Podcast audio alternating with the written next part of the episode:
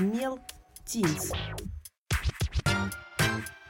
Привет-привет! Вы слушаете подкаст Мел Тинс. Меня зовут Юлия Варшавская. Я креативный директор онлайн-издания про образование и воспитание детей Мел.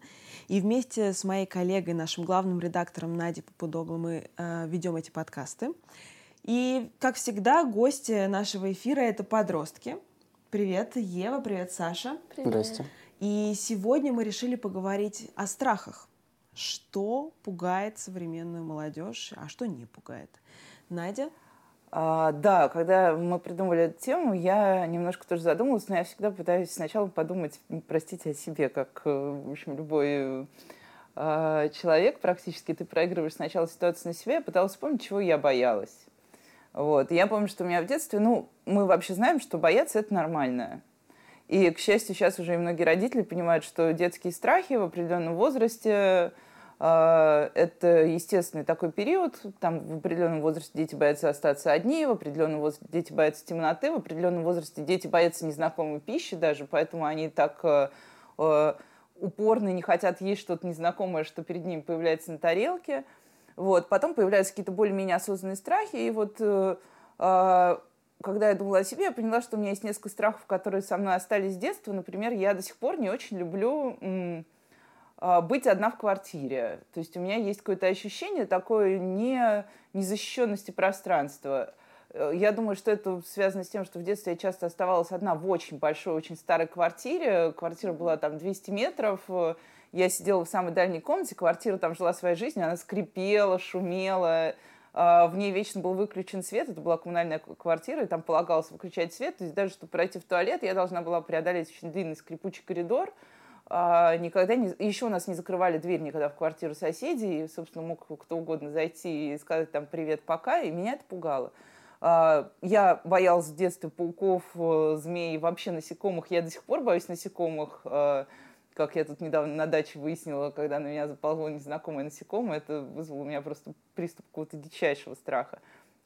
И э, в детстве я очень боялась войны, потому что мои бабушка и дедушка много мне рассказывали про войну. Ну, немного, нет. Они не любили рассказывать про войну, но я их все равно спрашивала, и то немногое, что они мне рассказывали, становилось очень большим, очень страшным. И до сих пор у меня этот страх остается. И сейчас, когда я уже сама стала мамой, я поняла, что мой страх войны теперь э, один из самых страшных ночных кошмаров в моей жизни, вот уже взрослой и материнской, это когда мне приснилось, что началась война, и мне надо спасать ребенка. Я просто там в 4 ночи бежала на кухню, пила воду, пила какие-то там валерьянку и думала, господи, как же, неужели я до конца жизни буду бояться войны? Вот давайте попробуем так. Начнем с простых. Чего вы боялись, например, и чего перестали бояться, если вы помните? А потом пойдем уже к каким-то таким более-менее взрослым страхам, которые появились недавно и сейчас с вами, если такие есть, конечно. Я помню, что в детстве я боялась незнакомых людей. И на всех фотографиях, то есть э, все фотографии в моем детском альбоме, где я плачу, потому что мама отходила меня сфотографировать, и там со мной стоял мой старший брат или там бабушка, и у меня всегда открыт рот, такие глаза, я плачу. То есть я всегда, не то чтобы эм, незнакомых людей, я боялась без мамы быть. То есть я привыкла на руках все время в детстве. И вот а это. сейчас, как сейчас с незнакомыми людьми? Ну, я понимаю, что сейчас ты вряд ли их боишься прям, но ну, да. вот есть ли какой-то там дискомфорт, или ты полностью пережила это? Я думаю, я пережила, переросла это. Сейчас мне спокойно общаться, найти вообще. А какие-нибудь еще такие вот типа мышей, пауков, там, не знаю, поездки на автобусе? Mm-mm, м-м, нет такого. То есть ничего такого больше не вспоминается, да? Нет, нет. А Прям у тебя ярких. как? Ну, я всегда боялся зеркал, точнее, я боялся отражения, что оно не будет соответствовать тому, что есть на самом деле. Не знаю почему, я всегда обходил их стороной. А Особенно сейчас? там. Сейчас побаиваюсь иногда, бывает. Загляну в зеркало и испугаюсь. Саша, в каком смысле не соответствовать? Ну, например, я улыбаюсь, а оно бац и резко начнет плакать. Я, я бы не знал, что бы тогда со мной случилось. Мне кажется, это как это влияние американского хоррора. Да, вы да, смотр... да, А вы да. смотрите вообще фильмы ужасов? Конечно. Я нет, ни разу не смотрела. Ого! А Ни ты разу смотришь? просто. Я с детства обожал фильмы ужасов, Ну но вот, потом обожал бояться это увидеть в реальности. Вот это мое любимое. Слушай, а, кстати, да, вот про фильм ужасов. Я тоже, кстати, очень любила в свое время фильм ужасов. А, начались они у меня с... Я очень хорошо вспоминаю, да, как мы посмотрели первый фильм ужасов. Тоже в Советском Союзе их не было. Но мы прорвались на запретную территорию, где был единственный на наш э, э, какой-то жилой кластер э, видеомагнитофон. Там показывали Фредди Крюгера. И мы сидели всем классом. Господи, это было, нам, это был, наверное, класс шестой или седьмой. А, у нас, поскольку не было опыта хоррора вообще, а, все так боялись, что один мальчик спрятался за кровать, хотя, казалось бы, ну, мальчики обычно держат, как-то их э, все-таки общество подстегивает держать лицо, э, вот. Что для тебя в фильме ужасов? Потом мне очень нравилось переживать вот это вот ощущение уже на взрослых фильмах ужасов, э, когда ты вот сидишь, и вот этот саспенс, и ты ждешь, что сейчас оно случится, оно будет очень страшное. Что, что тебе нравится в ужасах? Ну, лично мне очень сильно нравится тематика привидений. То есть э, какие-то зомби, э, фильмы с ужасов. Ага, ты тоже зомби, фанат я зомби. Я тут Нет, я не фанат. Я, скорее всего, люблю посмеяться с таких фильмов. А вот «Призраки» — это все, это капец. Но тебе, тебе нравится, тебе нравится вот это какое-то адреналиновое состояние или тебе просто интересно? Ну, например? во время просмотра я не боюсь, я, скорее всего, боюсь уже потом, когда посмотрел и подумал, что я реально могу это увидеть в повседневной жизни. Ок, а если говорить вот о тех страхах, которые сейчас, тоже самых разных, вот э, страх не сдать ЕГЭ, страх разочаровать родителей, э, страх э, чего угодно, что вы можете, если вы порефлексируете, что у вас такое есть? Ну, на мой взгляд, самое страшное — это не самореализоваться в будущем. Ну, то есть ты готовишься к ЕГЭ, а потом, когда задумываешься, а что тебе ЕГЭ даст, ты понимаешь, что может ничего не дать. То есть ты боишься, что то, что ты сейчас делаешь, это тебе потом не пригодится. Ты не сможешь это применить в своей будущей И это прям страх-страх, да? Да, потому что я даже не знаю почему. Скорее всего, даже не страх э, жить в нищете, а скорее всего страх э, потерять какой-то смысл жизни. Ну, то есть сейчас я живу, я готовлюсь к ЕГЭ, и я понимаю, что я это делаю ради того, чтобы сдать ЕГЭ. А после ЕГЭ ты не знаешь, какие у тебя будут цели. Ты будешь учиться в институте, а потом что? Ева кивает. Вот. Э, да, да, я киваю, потому что это такая насущная тема всех подростков, мне кажется. Ну и как бы я понимаю, что ЕГЭ — это не моя конечная цель, и я скорее вот учусь сейчас для того, чтобы в жизни это как раз-таки применять потом. То есть у меня нет такого, что хоп, ЕГЭ, и потом жизнь заканчивается, главное, что вот это сделала. Но, конечно, страх, э, страх есть, как, наверное, потерять огромную часть своей жизни — на вот что-то, что тебе потом, что тебе не нравится, что тебе не пригодится, что не будет востребовано. То есть вот, вот такое, конечно, есть, мне кажется, у всех подростков, потому что сейчас очень, эм, как сказать... Сложные времена. В этом плане, да. Да, да, да. Ну, Токсичная есть, среда. Да, все говорят, сдавай ЕГЭ, не сдашь ЕГЭ, ты вообще, ну, никто. По сути, это не так. То есть это просто экзамен, который нужно написать, потом жить, но все равно этот страх есть. Не знаю. А как э, вы говорите о своих страхах со своими родителями или друзьями? Как вообще вы его переживаете? Ну, на самом деле разговаривать со взрослыми на эту тему не всегда полезно, потому что они не могут понять вас. Мм. То есть, когда вы пытаетесь объяснить родителям, что сейчас немного другого время все меняется, и э, в дальнейшем, ну, в ближайшем будущем уже э, некоторые профессии будут не востребованы, они говорят, да нет, ты чего? И как вот с этим поступать, как с этим быть. То есть, когда э, даже не слушают тебя, а просто говорят «нет». Что так не может быть. Ева? Я разговариваю, меня поддерживают. Но меня всегда поддерживают, в принципе, родители. Вот. И как-то становится легче, когда ты понимаешь, что ну, за тебя э, за тобой или ты за какой-то стеной каменной, и то, что, ну вот, какие-то твои неудачи примут, и если что-то будет не так, то ну, на тебя это как на личность не повлияет. То есть, не, опять же, если э, по поводу ЕГЭ, то нет такого, что не сдашь ЕГЭ, ты глупый человек. Ну, или вот что-то такое. Поэтому мне как-то легко, я разговариваю с родителями, и с друзьями разговариваю, прям нахожу там поддержку. Эм, вот то что, то, что нужно, нахожу всегда. Слушайте, а были ситуации, когда вас взрослые запугивали? Вот, ну, там понятно, что, в принципе, детей начинают запугивать примерно с того возраста, как э, ребенок появляется на свет и начинает что-то более-менее понимать там. То есть э, ребенку там э, двух лет, э, например, когда я дала ребенку первый раз в детский сад, он принес домой бабайку. Я говорю, какая бабайка, дорогой? Он говорит, ну бабайка из-под кровати вылезет, если я глаза не закрою. Я, я сказала, что под кроватью никогда в жизни нет никакой бабайки, вот, и что не надо верить тем людям, которые тебя пытаются запугать. Ну, то есть создать э, такую ситуацию, когда ребенок чего-то боится, это очень выгодно для взрослого ситуация, потому что так тебе проще его контролировать. Вас как- как-то пугали, неважно как, бабайкой, э, ЕГЭ. Вот я знаю, что э, э, в школах очень часто это такая стандартная система давления. Там не напишешь ВПР, все, там, будет тебе плохо.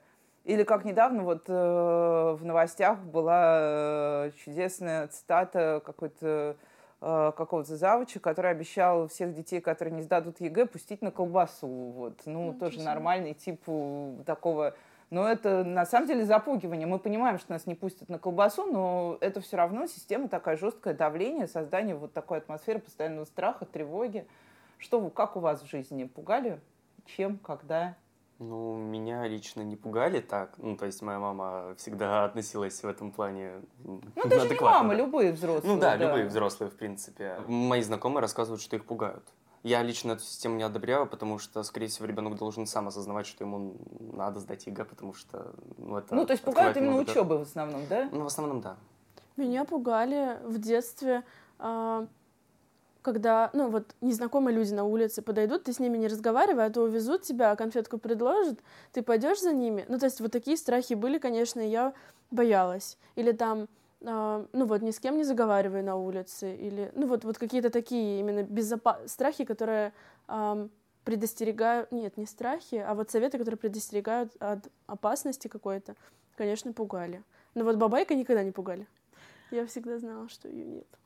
А вот скажите, эм, вы чувствуете о чем тревожится по поводу вас, боятся ваши родители. Вот я, например, дочь э, такого классического еврейского папы, который до 10 класса по кустам э, провожал меня до школы, следил за всем. Он до сих пор пишет мне 800 сообщений, где я, что я и так далее.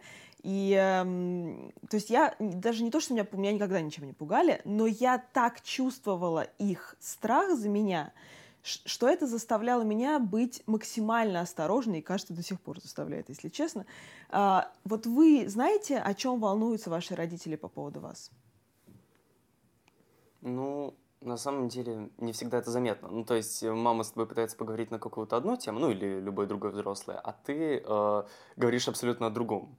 И вот это вот непонимание того, что хочет донести до тебя мама, очень часто порождают какие-то конфликты на этой почве. Ну, например? Например, мама считает, что ты много гуляешь, потому что связался с плохой компанией, а ты много гуляешь, потому что вы готовитесь к экзамену. И вот это вот, да, вот это вот недопонимание очень часто очень глупо и абсурдно со стороны. То есть ты бы хотел, чтобы она прямо тебе говорила о вещах? Я бы хотел бы, чтобы, ну да, прямо говорили. Вот, Саш, мне кажется, что ты гуляешь с плохими, с плохими ребятами, парнями. да. С плохими парнями. А на тебя это вообще как-то подействует? Что ты? Ну нет, они классные, мне нравится. Нет, я просто скажу прямо. Нет, мам, мы не просто гуляем, мы готовимся. Ну, то есть, если, э, как сказать, взрослые будут э, прямо говорить вот в лицо то, что они думают, это значительно упростит общение с ними. А армии тебя, кстати, пугали? Я что-то так подумала, что вот не поступишь, пойдешь в армию. Это, между прочим, такая супер популярная страшилка. Mm. Ну, на самом деле нет, потому что я всегда тянулся к знаниям, и какой-то такой прям армии не пугали. Ну, лично, да я и сам, в принципе, нейтрально к ней отношусь, ну, не боюсь, скажем так. Ева, твои родители Чем? чего да, боятся? чего боятся? Боятся, что я э, не реализую себя как личность. И буду слушать, то есть буду делать то, что мне не нравится. Буду работать там, где мне не нравится. Они этого боятся и всегда... А плохой компании?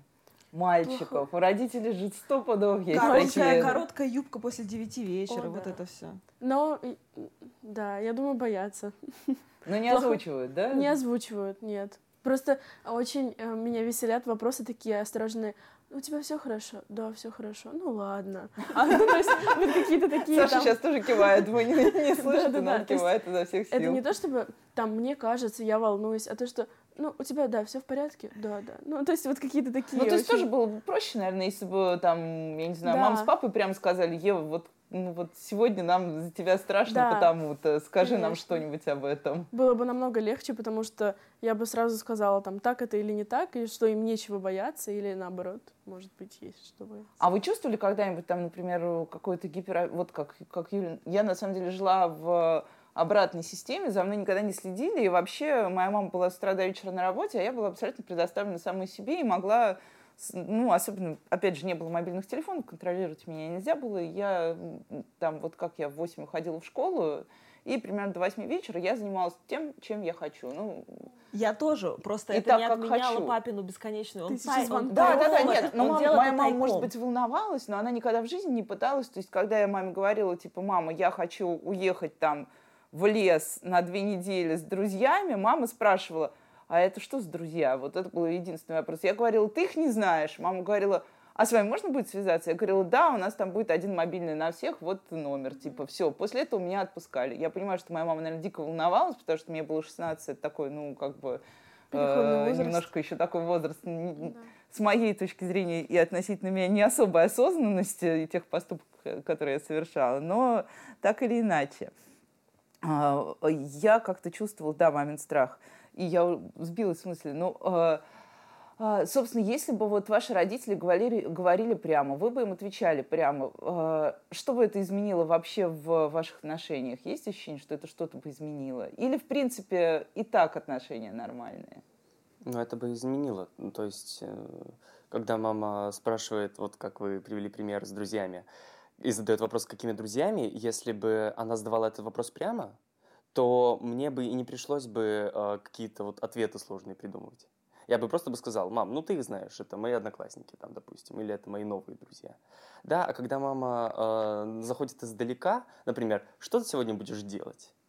то это, это слишком такой глобальный вопрос, на который будет очень сложно ответить, и, ты, естественно, будешь запинаться. А мама будет думать, что ты либо хочешь каким-то образом увильнуть, либо соврать, либо где-то схитрить.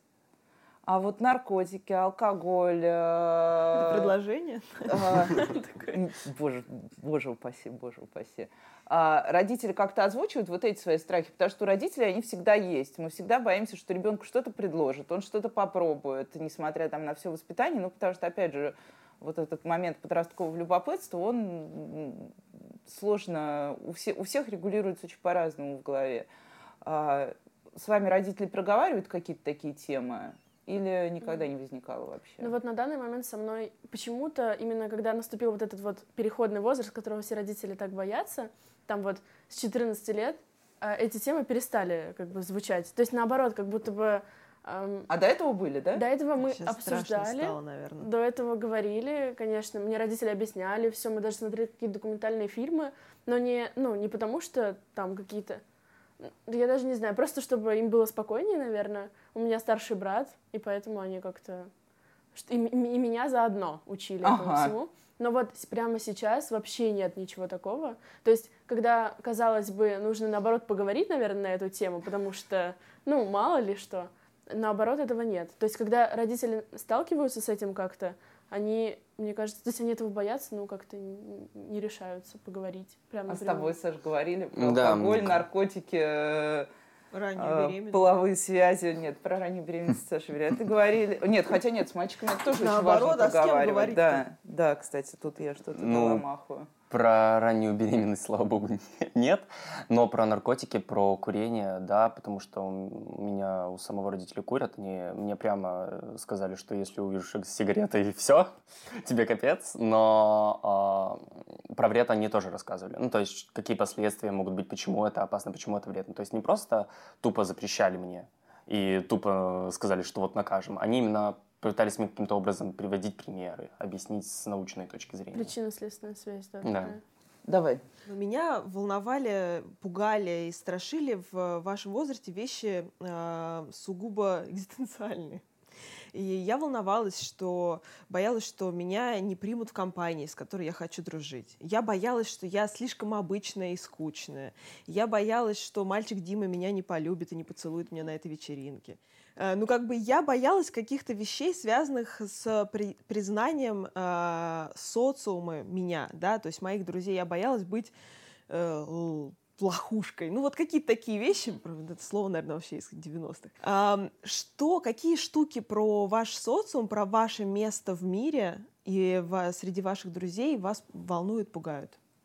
Ну, скорее всего, опозориться в каком-то плане. Ну, то есть, например, если кто-то из твоих друзей откроет твои личные сообщения, а там какие-то глупые приколы, это не, не самая лучшая ситуация, которую можно вообще представить себе. И, естественно, это не то, чтобы испортить отношения, но это... Сделает тебя уязвимым. Ну да, это сделает тебя как минимум уязвимым.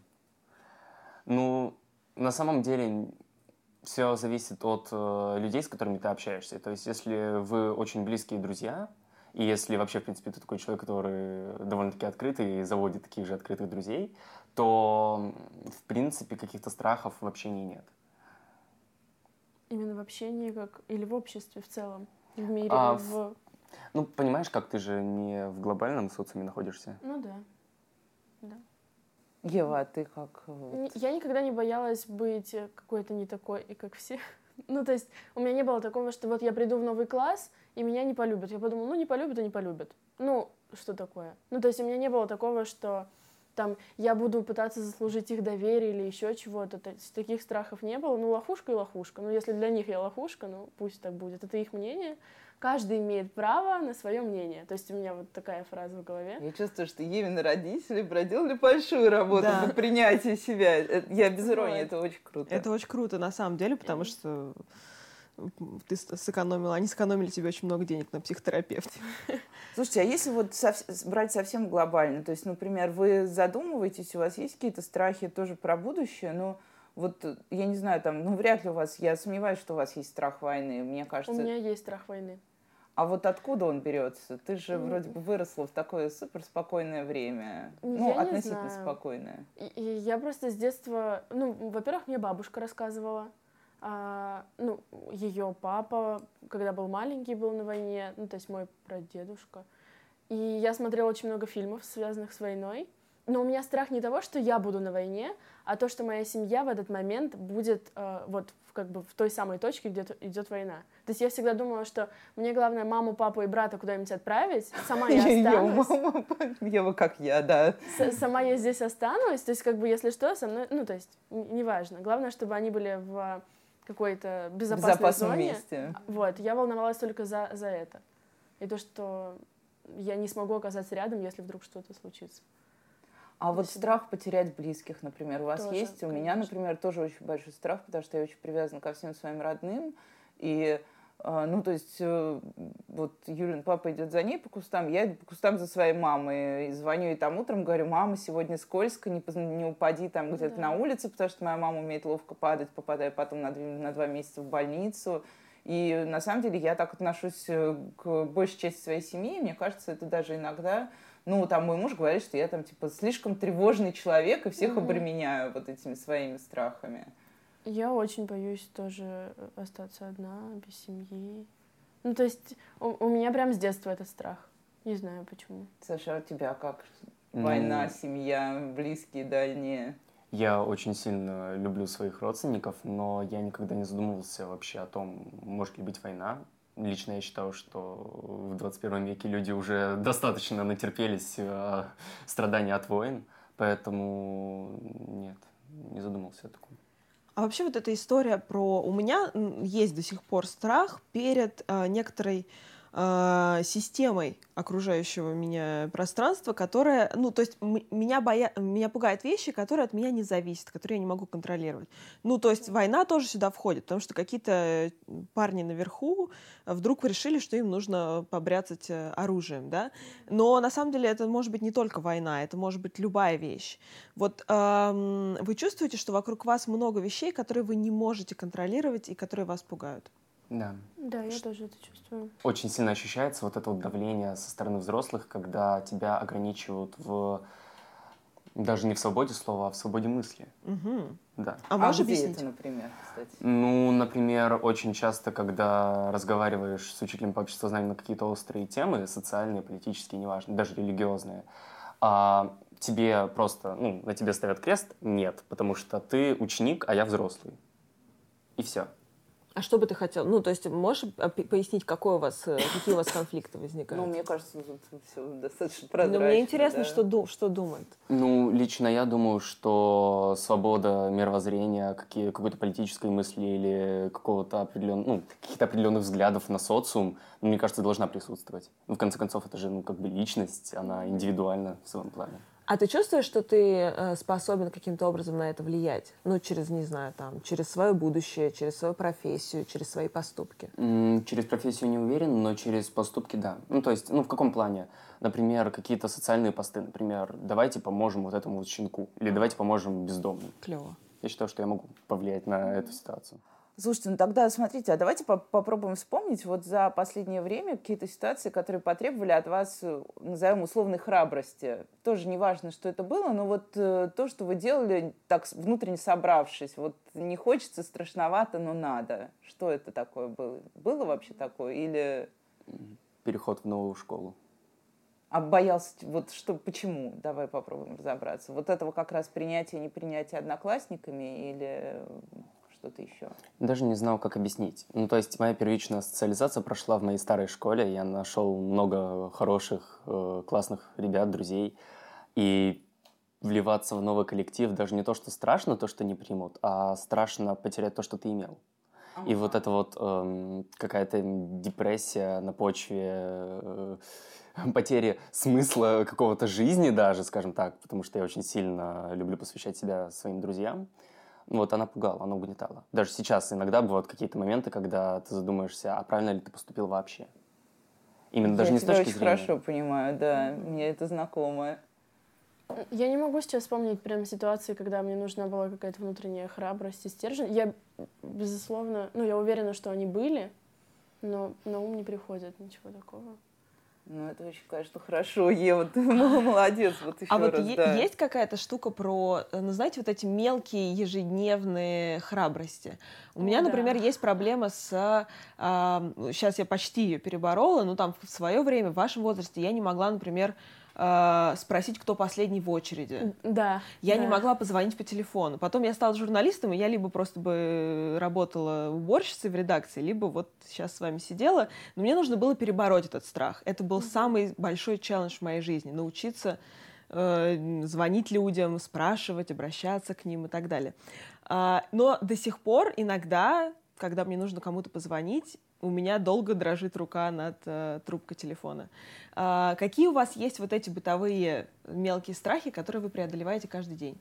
Ой, например, позвонить, не знаю, в салон, сказать, записаться куда-нибудь, типа, ну, не знаю, это очень страшно. Ну, то есть ты звонишь... Господи, такой... я так счастлива, что появилась онлайн-запись, как это, я тоже делаю это с огромным... А когда они звонят и вот подтверждают или не подтверждают э, твою бронь, я не знаю. Ну, или какие-то моменты, когда э, в поликлинике, там, где-нибудь в больнице, вот кто последний, или не знаю. Ну, то есть вот какие-то такие бытовые вещи, с которыми каждый сталкивается, они меня немножко пугают всегда.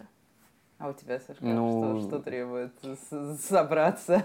Я вообще очень долгое время был таким своего рода затворником, любил проводить время в интернете больше, чем с друзьями. И для меня вообще каждый сейчас вот шаг, каждое действие в сторону социума, оно как маленькое достижение, да. То есть вот именно к офлайновому, да, какому-то да. взаимодействию. А первым познакомиться с мальчиком или девочкой страшно? Нет. Вообще нет.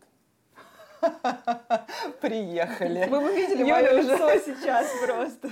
А что? А как? А почему А нет? чего бояться? Ну, то есть... А быть отвергнутым? В смысле, вы имеете в виду сейчас любовное признание или в принципе? Ну, как бы, ну, шаг в сторону любовного признания, так а, скажем. ну, не знаю. Я скорее отвергала, чем... Ну, это просто времени нет. Так. Надя, задавай ты вопросы, я не могу а, Господи, мне хочется тоже пойти куда-то в высокую дистанцию и какие-то глобальные страхи опять, но а, на самом деле я вот... А, давайте попробуем смоделировать. Вот вы станете взрослыми, да, через 10 лет, например. Как вы думаете, чего вы будете бояться в этот момент? Неважно, будут у вас там семья, дети, или вы будете просто сами по себе. А, что для вас может стать страхом? Когда-нибудь вот можно, можно попробовать что-то придумать? Или вы уверены, что Нет, у меня есть страх того, что... Ну, я думаю, что через 10 лет я уже буду работать. Вот. Отучусь уже в университете. Эм, и мой страх будет потерять работу. А почему? Потому что ну, потерять достаток какой-то заработок. То есть все-таки это, это ты вот понимаешь, да, что это тоже может быть причиной. Это просто же классический невроз взрослого да. человека э, именно потерять э, даже не, не просто вот работу и достаток, а потерять свой уровень жизни и свое да. место в этом вот уровне жизни. Угу. Вот. Это, это мне очень понятно, Саша, а у тебя что-нибудь про... Ну, помимо себя, потому что ты уже сказала, да, что это важно найти себя. Ну, потерять работу тоже, скорее всего, даже больше не из-за достатка, а, скорее всего, из-за того, что ты просто полностью выпадешь из социальной жизни. Ну, то есть это можно сразу же поставить крест на общении с э, новыми людьми. Ну как, ты же берешь, находишься новую работу. Ну да, но э, если ты не востребованный специалист, то как а, тебя вот, возьмут на интересную то есть, работу? То есть тут даже история больше про то, что ты будешь невостребованным даже, ну, а не просто да, потеряешь работу. Всего, да, именно не просто работу потерять, а ага. а потерять какую-то творческую, интересную работу. Вот это вот страшно. И да. оказаться, да, где-нибудь за столом и перекладывать да, бумажки, бумажки справа налево, слева направо. И вот это, это, вот. это просто смерть. Слушайте, да. а вы, вам знакома такая штука, которая для взрослых, мне кажется, просто всех это бич? А, эффект самозванца, когда вам очень страшно, когда что сейчас все догадаются, что на самом деле вы ничего не умеете. И что вы на самом деле не стоите того, что о вас думают и так далее. Да, бывают такие иногда моменты, особенно когда ты общаешься с людьми, которые разбираются в этой mm-hmm. теме, а ты дилетант. Но со мной пока такого не случалось, именно на практике. Меня еще ни разу не рассекретили. Видимо, либо я хорошо вру, либо я действительно хорошо разбираюсь в этом. У меня было такое. Я когда приходила, ну вот как раз пришла, поступи, поступала в новую школу, а, себя изначально запатентовала как, ну, литератор. Читаю книги, там пишу эссе. Когда я поняла, что там есть люди, которые меня выше на 2-3 головы, я такая, М, ладно. Ну, то есть, и, хорошо, все. Ну, то есть, как-то... Буду вот, поскромнее. Да-да-да, не литератор, просто, ну, стремлюсь Просто Ева, буду просто литератором. Да-да-да. Слушайте, а у вас бывает какой-нибудь такой, были у вас такие ситуации, а, когда вы попадали как раз в супер незнакомый для себя социум, да? Ну, то есть мы все из примерно одинаковых, мы живем в примерно одинаковых условиях. Мы живем в Москве, мы общаемся с похожими на себя людьми, они, в принципе, для тебя достаточно прогнозируемы, они могут быть приятными, неприятными, но вот, э, а, например, э, ты уезжаешь э, куда-то далеко, и там оказываешься совершенно другими людьми, у которых другая система ценностей, другая система ориентиров в пространстве. Они даже говорят иначе, чем ты, и тебе надо найти с ними общий язык. Вот такие ситуации вас пугают или нет? Э, нет, вообще не пугают. У меня есть интер... много интернет-друзей, но у меня есть лучший интернет-друг, с которым мы даже виделись офлайн. Мы с ним очень давно общаемся. Он живет в Тольятти, и э, я как бы знаю, как найти подход вообще, в принципе, к нему и э, людям, которые похожи на него. То есть какой-то... То есть тебе просто переходить да, вот, очень э, по между вот этими социальными кластерами какими-то? Ну, просто мне не кажется, что это непробиваемая стенка. Мне кажется, mm-hmm. что каждый человек — это сложный механизм, к которому надо искать подход в процессе общения. Я ну, согласна. А если бы вот вдруг сейчас ты бы оказался в Тольятти, да, uh-huh и пошел бы совсем в другую школу, а, стал бы общаться со всеми другими людьми, было бы тебе это комфортно, если бы тебя вынули вообще из всей твоей среды, и тебе как бы... Ну, в любом случае это стресс, но, как мы знаем, бытие определяет сознание, я бы со временем бы привык. Ну mm-hmm. да. Ну и плюс вот это вот нашумевшее выход из зоны комфорта, попробовать что-то То есть новое. это все-таки полезно, ну, да? Ну да, да, да. А вам родители хоть раз предлагали выйти из зоны комфорта? Нет напрямую не было такого, что да, дочь, сходи на лекцию, вот выйди из зоны комфорта. Такого точно. Такого не было. А ты вопросом про других людей меня навела на мысль. Ева, у меня вопрос к тебе. А у тебя есть какие-то, ну, так скажем, девичьи страхи, я имею в виду те страхи, с которыми все равно сталкивается любая девочка в обществе. Я не знаю, там, незнакомые мужчины или еще да. что-то. Ну, вот такие штуки. есть страх, ну вот, когда, наверное, я уже прям вырасту, то, что меня никто не полюбит. Ну, и, да нет, да и сейчас он есть. То, что, не знаю, может, я какая-то не такая. Вот, вот что-то, ну, вот какие-то такие девчачьи страхи, что, э, может, не совсем нежная или не совсем вот какая-то такая, какая нужна. Боюсь этого, конечно. А, и вот, что касается незнакомых мужчин, я очень боюсь в лифте быть с незнакомым Ой, я тоже, я, все, я всегда говорю, извините, я что-то да, это да. самое, я забыла в квартире, если останавливается да. лифт, в котором кто-то незнакомый. Да, да, да. Или если на первом этаже мужчина заходит, я такая, ой, да мне там недалеко, на девятый этаж. То есть я просто иду пешком, честно, потому что мне почему-то страшно. Вот. Саша, а у тебя бывают какие-то страхи там уличные, например? Вот ты идешь, да, там незнакомый район, поздний вечер, не знаю, оказывался ты в такой ситуации, какие-то вот парни там тебе навстречу, там привет, привет, сигареты есть. Я не знаю, как это сейчас происходит. Раньше всегда разговор начинался именно с сигареты есть, а дальше уже в зависимости от того, что, ну, как, как, как дело повернется. Как пойдет, да. Ну, я не знаю. Меня еще никто не просил поделиться сигаретой, но принципе, я нормально к этому отношусь. Я вообще... Нет, ну просто вот ты идешь, вот идешь в какой-то темный район, да, смоделируем ситуацию, стоит компания каких-то парней лет там по 16-18, явно они тут какие-то местные, ты вот из гостей идешь такой весь э, хороший и милый, и они начинают там что-то с тобой заговаривают, и настроены не очень приятно, что ты будешь делать? Я сейчас совершу ошибку, но я с ними заговорил.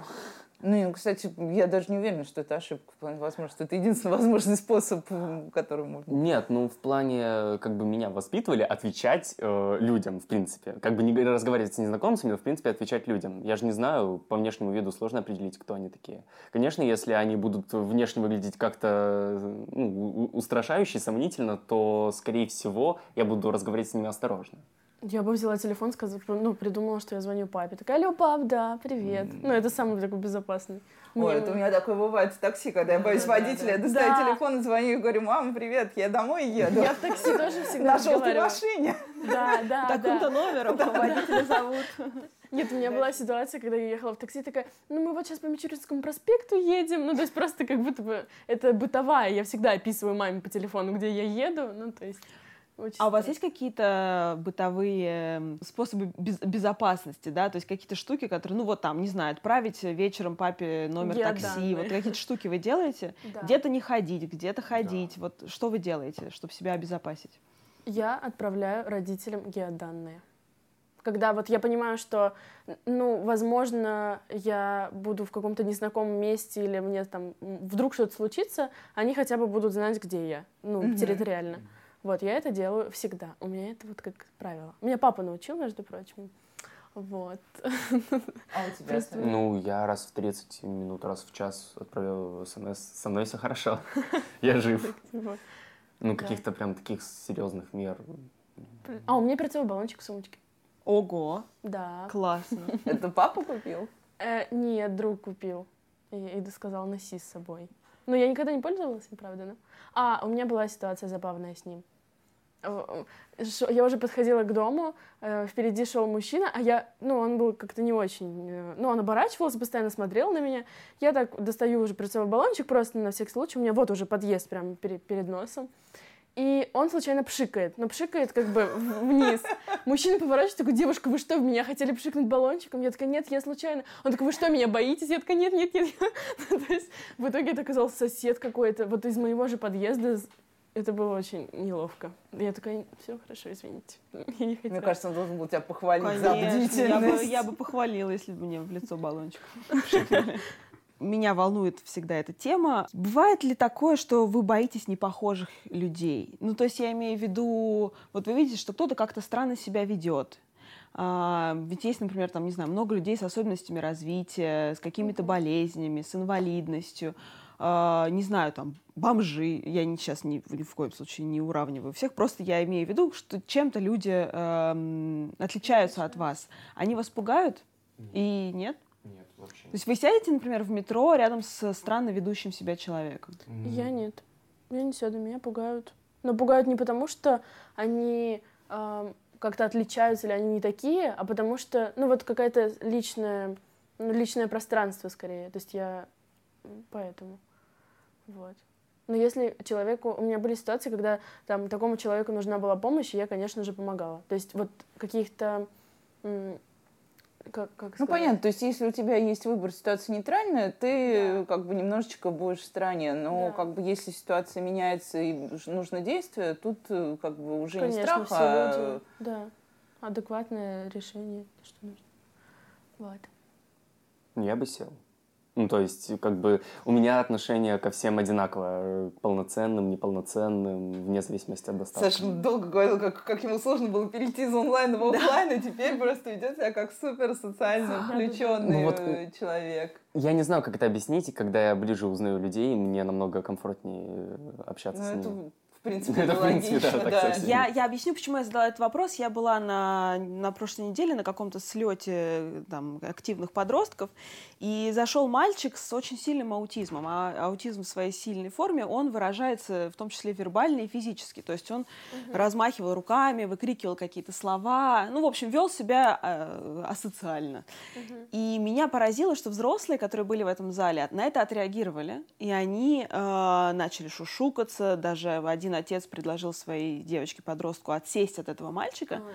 Подростки, которые там были, ваши ровесники, не отреагировали никак. Просто отнеслись к этому так, как будто это нормально. И меня это поразило. И мне показалось в этот момент, что наконец-то в обществе стало ну, что-то меняться, и что там люди, которые ведут себя несколько по-другому, и вы видите, что это не, не пьяный, не, ну, не да. социально опасный человек, а просто другой, угу. что вы относитесь к этому как-то проще и лучше, чем ну, мы. Ну, конечно, да. Это высокий уровень культурного развития.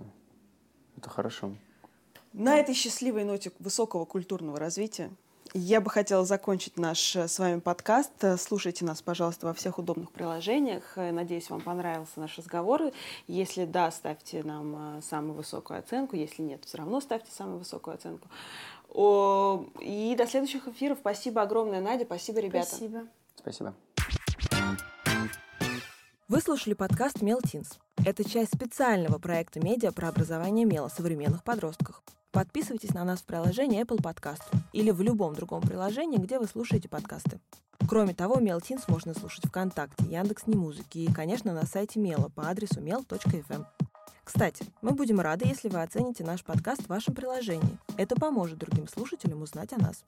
И не забудьте подписаться на нас в соцсетях. Ссылки мы оставим в описании.